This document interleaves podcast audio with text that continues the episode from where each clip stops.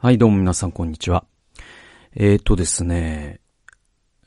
あのー、This is Us っていうですね、ドラマがあるんですよ。で、それはあの、Amazon プライムで見れるんですけど、あのー、このね、ドラマが、まあ、すごくアメリカで人気があってね。で、今もうシーズン5まで行ってて、今あの、本国では、えー、シーズン6が放送中だったのかな、確か。で、多分、シーズン6で完結するって言ってるらしいのね。制作者たちはね。で、えっと、まあ、これ、僕、いつかな3、4年前だったと思うんだけど、2018年頃かな。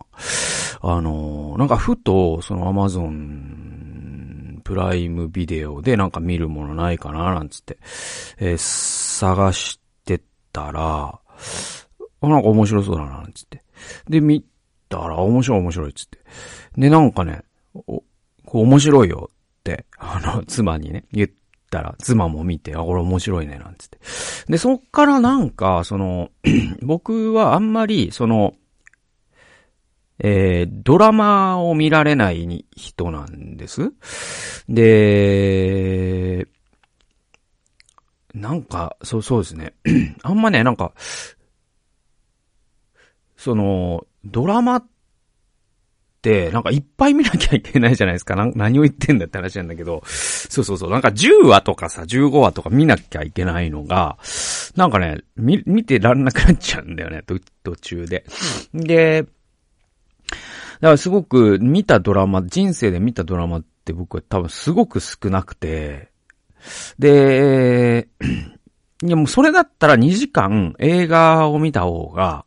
なんかこう、情報密度が高いように感じちゃう。多分まあそんなことも本当はないんだと思うんですよ。そのドラマにはドラマでしか表現できない何かがあるんで。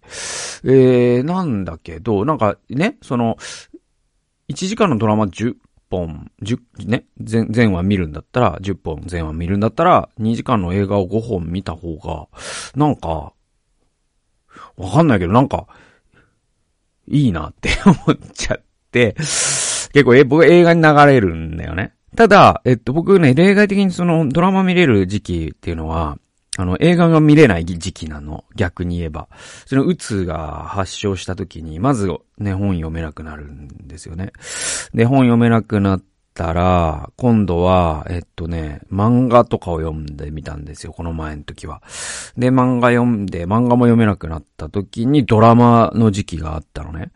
で、ドラマ、その時映画見れないんだよね。なんかね、情報密度が逆に高すぎちゃって、なんか、うわってなっちゃう。で、ドラマだとなんかこう、ダラダラ見れるじゃないですか。だからなんだろうな、その、そうそうそうそう。なんか、あの、ま、車で言うとというか、なんか、そうね、その、え、映画っていうのは、なんか、こう、ドライブとかで言うと、なんか高速道路を使って、もう目的地のあるところに行くみたいなドライブだとすると、なんかドラマってさ、なんかこう、下道を通って、行くあてもなく、結構風景を見ながら、ノロノロと運転してる感じがあってね。なんか、チルなんですよね、僕の中でね。だから、逆に言えばなんかその、普段の健康な脳の時に、チルがあんま僕はできないんだんですよ。あの、そうそうそうそう。だから映画を見た方が、なんか、見たなって思うんだよね。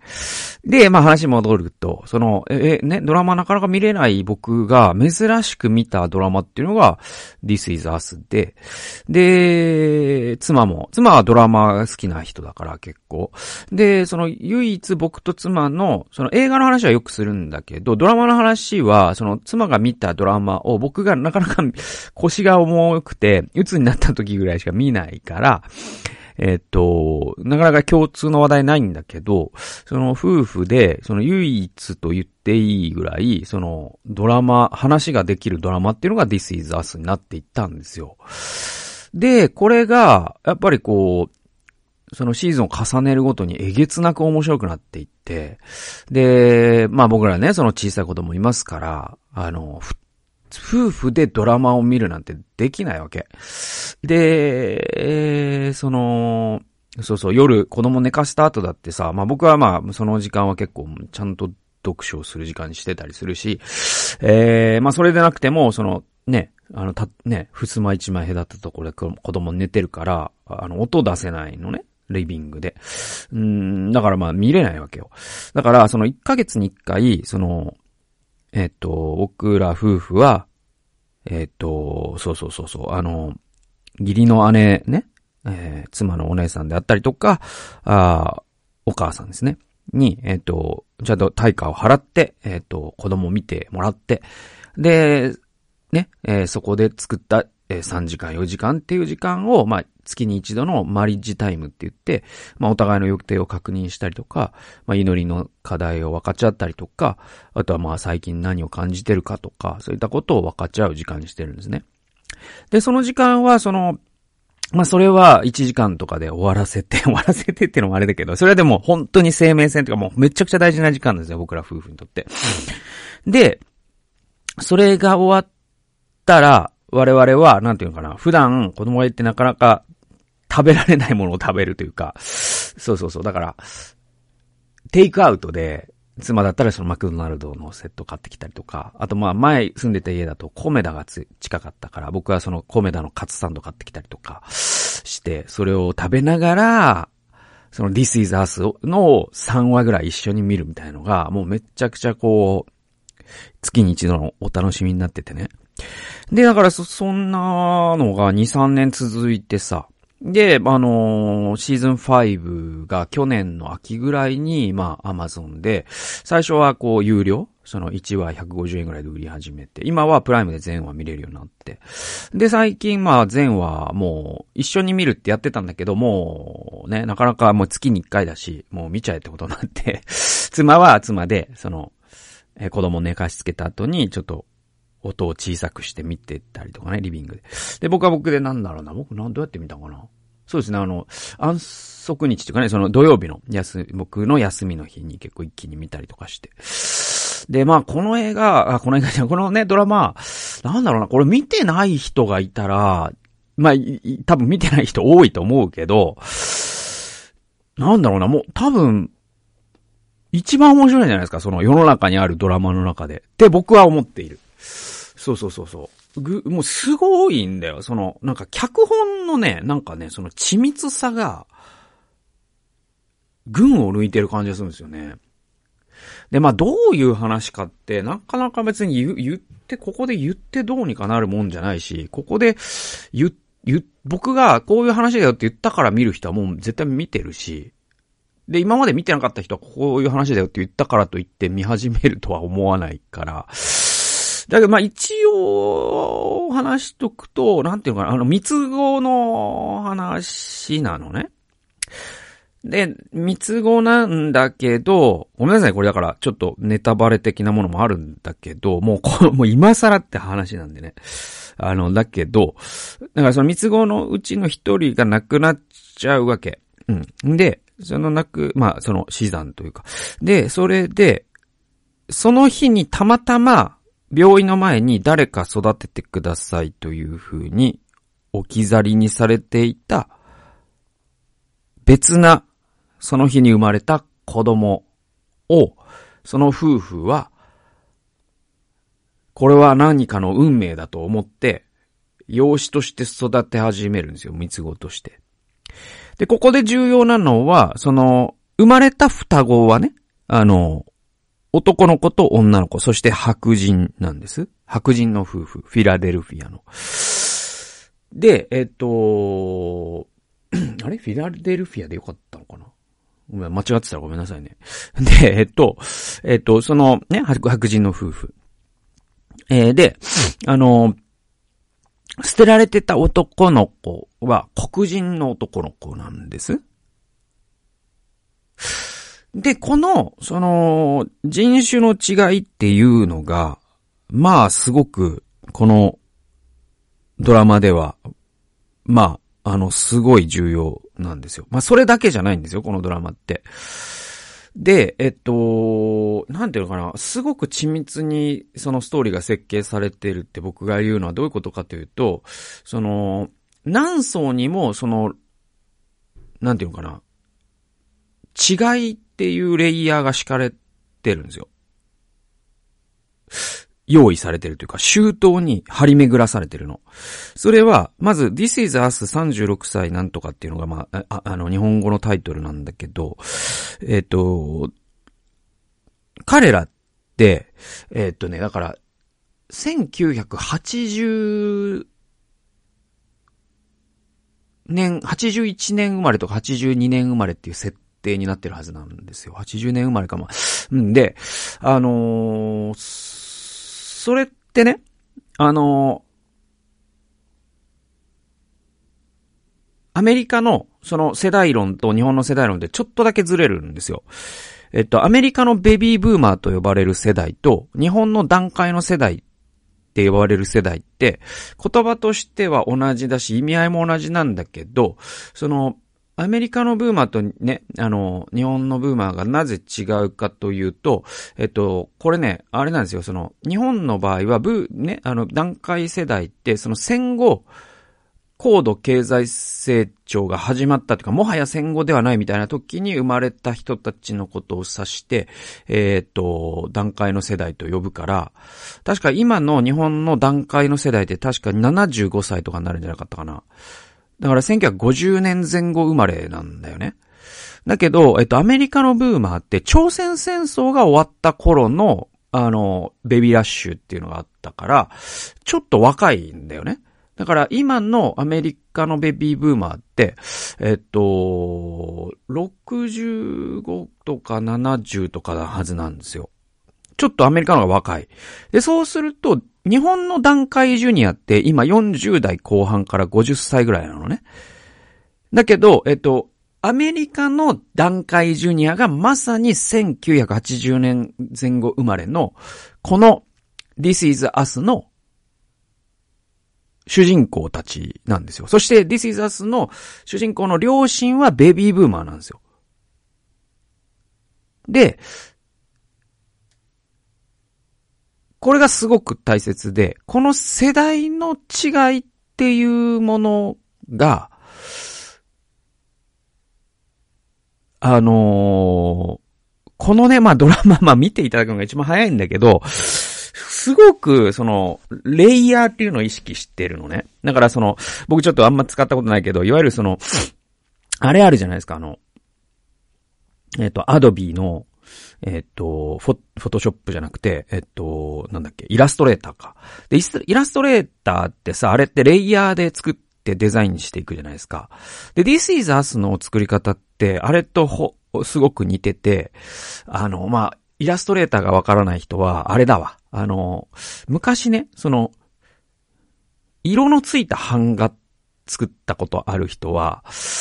多分それでいいと思うの。つまり、えっ、ー、と、例えばね、その3色の版画を作ろうと思った時に、3種類の木の板の、なんていうの、あの、彫刻刀で彫った図柄を作って、ね、例えば赤、赤、黒、黄色で作るとしたら、ね、えっ、ー、と、赤で塗る版画、えー、木の板。黄色で塗る木の板。で、黒で塗る木の板っていうのを同じ紙にグッグッグって3回乾いてまたやってってやると、1枚の絵として完成するっていう設計の仕方ってありますよね。で、あれがまあ、イラストレーターってそういうソフトでもあるわけ。レイヤーっていう概念があるから。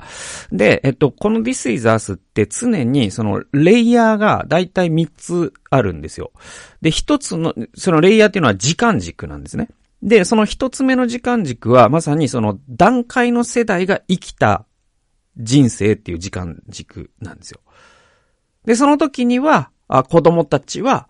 えー、本当にちっちゃい子供っていう時間軸もあって、これがまたもう一つ時間軸ダッシュとして実は子供たちがティーネイジャーっていう時間軸もあったりするんだけど、それちょっと置いときましょう。でも、その段階の世代の両親たちの時間軸っていうのがある。で、その時代状況の中の夫婦の葛藤もあれば、人種的な葛藤もあれば、子育ての葛藤もあるよと。で、えっと、もう一つのメインの時間軸は、今、現代。2020年の。ね。えー、始まった時は2018年の時間軸っていうのがあって、それがまさに、えっと、ジュニアたち、つまり三つ子の、えー、主人公たちが35歳、36歳か。えー、つまり、その、本当に人生が、えっと、動いていく時でもあるんですよね。ちなみに始まった時には、えっと、この白人の二人の、ね、男の子と女の子、えー、ケビンと、ケイトって言うんですけど、この二人は、あ独身なんですよ。で、ランダルっていう、まあその黒人の広、ね、あの、えー、養子として育てられた彼は、あ結婚して家庭を持っているっていう状況から、まあはじ、話が始まって、まあ本当にすごいんですよ。その、で、その時間軸を我々はある種こう上から見てるから一枚の絵になってくるわけ。で、こことここがハマってっていうことをやってくるわけ。だからあの両親たちが悩んだこの問題が今成人になったこの三つ子のケビンに今こういう形で跳ね返ってきて、でもそれこそが彼を未来に導いてとかっていうことになっていくんですよ。で、それがもう何層にも織りなされていて、なんかこのさ、なんだろう、脚本書いてる人たちってなんだろう、どういう頭の中してんだろうなって思うぐらい、もう天才なんですよね。それでいて、まあ今回、その、シーズン5ってコロナ禍でね、えっ、ー、と、本当に脚本を大幅に書き換えたらしいんですよ。で、そこに本当に真正面からぶつかって、えー、そしてまたそのブラックライブズマターっていう状況の中でもありましたから、そこにも真正面からぶつかって、そしてそのアメリカの、なんていうのか、これ僕あの、アメリカの新しい神話だと僕は思ってるんだけど、結局そのアメリカの神話ってね、やっぱすごいなと僕は思うのは、結局その大草原の小さな家的なるものがあってね。でもあれって白人の家族のね、ステレオタイプじゃないですか。で、そこから、あの、アメリカの家族っていうものを、アメリカっていう国はどんどんアップデートし続けることができる国なんですよね。で、その大草原の小さな家の次に何があるとか、僕詳しくこれがこれでとか言えないけど、でもある種のそのアメリカ的なステレオタイプのファミリーっていうのは多分神話としてある。それはその日本で言えばさ、そのサザエさんっていう家族がいたりとか、クレヨンしんちゃんっていう家族がいたりとか、ちびまる子ちゃんっていう家族がいたりするわけじゃないですか。で、そういうものが、その、時代が変わっていくときに、どうしたって変わっていかなきゃいけないわけ。で、古き良きアメリカみたいなものにしがみついていると、もう社会がもうニッチもサッチもいけがないっていうのが、ブラックライブズマターでもあるわけね。で、その時に、やっぱりこの神話をアップデートしなきゃいけないわけで、で、そのアップデートされた神話の中には、こう人種的多様性とか、アイデンティティとか、ちなみにその LGBTQ も出てきます。このね、ドラマには。で、そういう、えっ、ー、と、なんていうのかな、多様性を包摂していく。しかしそこには痛みが伴うっていうことをちゃんと家族、一つの家族を通して語っていくっていうことをこのドラマはしようとしていて。で、やっぱそれができる国だっていうのが本当にアメリカのすごいところで、僕はその2015年とかそれぐらいのね、やっぱトランプ現象とかを経たアメリカって、もはや、その家族の神話っていうのを誰も描けなくなってるかもしれないなと、僕は思ってた。でも、このドラマってちょっとそれを超えてきてて、本当にすごいことをしていると思うのね。で、翻ってやっぱ日本を見るときに、いわゆるその保守系団体の日本会議っていう団体がですね、えー、その支持者たちにね、サザエさん家族こそ日本のあるべき姿だ。だから男尊女卑だし、夫婦別姓反対だし、え、女は、え、家庭で家を守り、男は働く、これでいいじゃんかって言ってるっていう状況って、本当にちょっと天を仰ぐというか、日本の This is Us をやっぱ本当は我々作らなきゃいけないんだけど、なんとかな、作れてない日本っていうのを見るときに、まあいろんな論点がこのね、ドラマあってさ、あと1時間ぐらい話せるけど、ちょっとここぐらいにしときましょう。はい。ということで、えっと、まあ、あの、見てないという人はぜひね、見ていただけたらね、すごくいいんで。はい。じゃあ、えっと、アハブは、えー、なぜイスラエル史上最悪の王になったのかというタイトルで今日は、えー、聖書研究、えー、紹介していきたいと思います。えー、っと、第一列王記の、えー、20章の7節というところでございます。えー、えー、そこでイスラエルの王は国のすべての長老たちを呼び寄せていった。あの音があの男がこんなにひどいことを要求しているのを知ってほしい。彼は人を使わして、私の妻たちや子供たち及び私の銀や金を求めたが、私はそれを断りきれなかったという、これね、あの、アラムの王、ベンハダって、ベンハダドかな？えー、という、えー、まあ、その、王が、そのイスラエルに向かって、その戦いを挑んでくるんですよね。うん。で、その、まあ、脅しというか、あの、お前らは攻め込んでも、本当に、全部を俺たちのものに略奪するぞって言われた時に、その、アハブ王はですね、もうあの、ぶるっちゃって、あの、すごくですね、あの、おじけづくっていうシーンなんですね。で、まあ僕のメモを読んでいきますと、アラムの王ベン、ベンハダドと、えー、イスラエルの王アハブの戦いが記されていると。で、エリアの姿は影を潜め、エリアに主が示された7000人の戦士たちが登場し、イスラエルはアラムを二度にわたり撃退するっていうのが描かれるんですよ。まさにその、エリアに対して、えー、主が、あまだあ、ね、バールに膝をかかめていない7000人がいるって言ったら、それがまさに活躍するっていうシーンなんですね。で、これね、ちょっと不思議なショーなんだけど、このショーによく現れてるなと思うのが、このアハブという人物の性格なんですよ。で、そのアハブってね、あの、イスラエル史上最悪の王と呼ばれてるんですよ。だけど、その最悪の王っていうとさ、なんかこう、そのアニメとか、なんかディズニーアニメとかでさ、もうさ、目がもうめちゃくちゃ釣り上がってて、もうなんか肌の色もなんか、もう、あのなんか、焦げ茶色みたいな、なんか あの、何この色みたいな肌の色だったりとか、ま、ま、魔女とかさ、なんかそそういう魔王みたいな、そういうデフォルメとして書かれるじゃないですか。ね、最悪の王みたいなのいると。でも、実はこのアハブという人ってよく観察すると、この、いわゆるそういうステレオタイプの悪人ではないんですよね。で、むしろそれの逆で、どちらかというと、人の良い、優柔不断で、流されやすく、決断力のない、ある種のこう、いい人タイプのような感じなんですよね。で、それが史上最悪の王だったんですよ。で、まあ、ここで描かれているので、例えば、そのアラムの王に恫喝されればそれに強く否定できないし、で、長老たちに諌められてなんとかそれを断るわけですよ。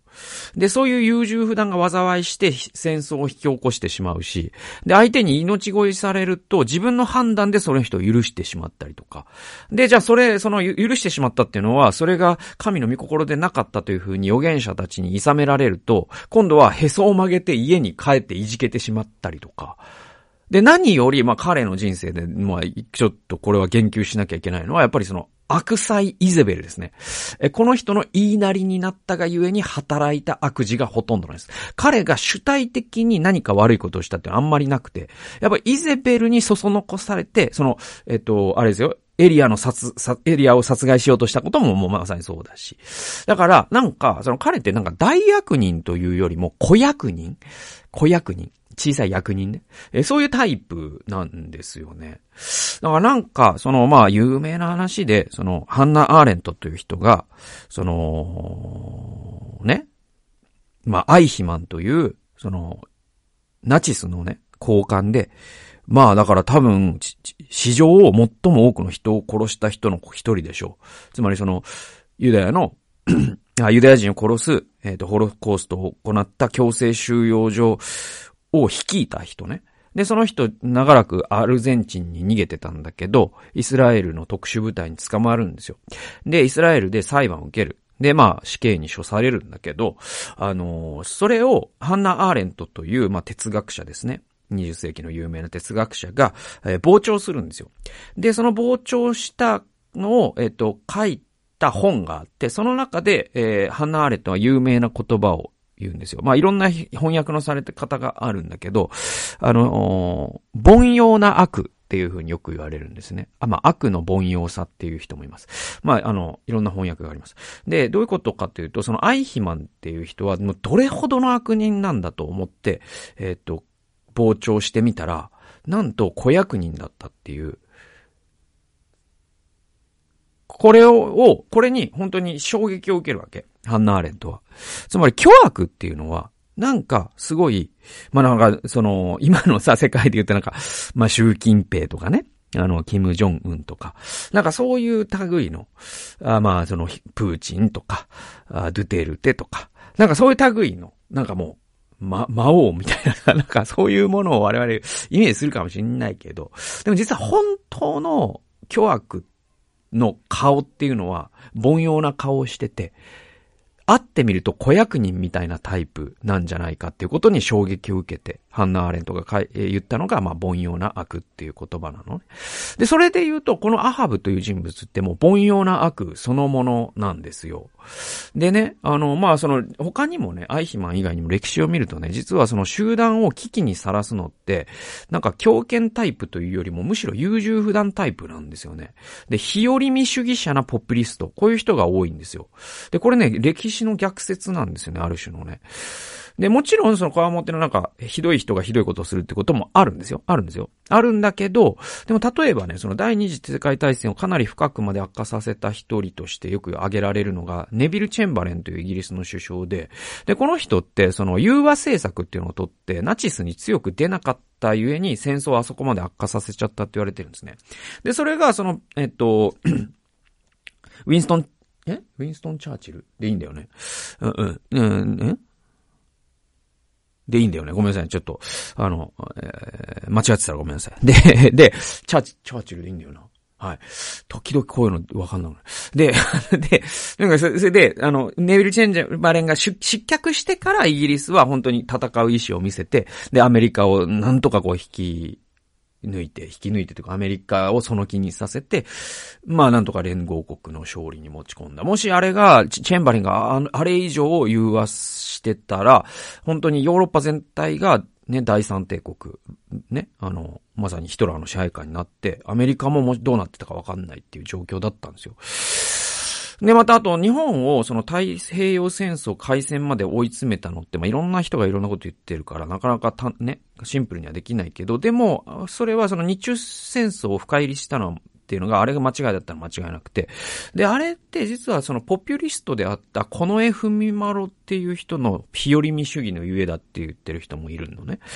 だから、なんか、その、なんていうのかな、実はその状況を最も悪化させる人って、なんか、信念のない人気、人気取りにしか興味ないないというか、まあだから、勇気のない人と言ったらいいのかな。なんかこう大衆が、お前それ違うだろうって言ったらすぐ、ち、ね、それやっちゃうし、大衆がこれを、この戦争やれって言ったらすぐ戦争しちゃうし、みたいな人。こういう人一番危なくって。だから、で、日本人ってさ、割とその毅然とした態度よりも、こう、ちょっとなよなよした柔和さの方が、なんか優しい人として受けがいいじゃないですか。でも、実はそういう、そういう態度こそが集団を破破局に導くことも多いんだよってことを知っとくことはすごく大事なのかなと思います。で、まあ、すごい、ちょ、なんか天下国家みたいな話をしちゃいましたから、ちょっともう少し引き、ね、我々の身近に引きつけて語ると、なんかこう、自分自身も、ね、あの、家庭のリーダーってありますよ。ね。えー、またその所属している共同体でも何かしらのリーダーシップを任せることはあるでしょう。でもそういう時になんかこう八方美人とかですね、な、誰かのご機嫌取りとかに陥るんじゃなくて、まあ柔和さとか柔軟さを大切なにしながらも、本当にこう毅然と立つっていうことを大事にしないと、えー、気づかぬうちにアハブになっちゃったり、気づかぬうちにアイヒマンになっちゃったりっていう、まあ人を殺すというところまではいかなくても、なんかね、本当にこう、会社とかで、えー、なんだろうな、その強い意見に押されているうちに、本当に守るべき人を守れなくなっちゃったり、えー、しますので、なんかこう、アハブという人物が、与えてくれてるこの反面教師っていうのは我々にとって学ぶべきところが多いんじゃないかなと思います。はい。ということで今日はアハブはなぜイスラエル史上最悪の王になったのかというタイトルでお送りしました。最後まで聞いてくださってありがとうございました。それではまた次回の動画及び音源でお会いしましょう。さよなら。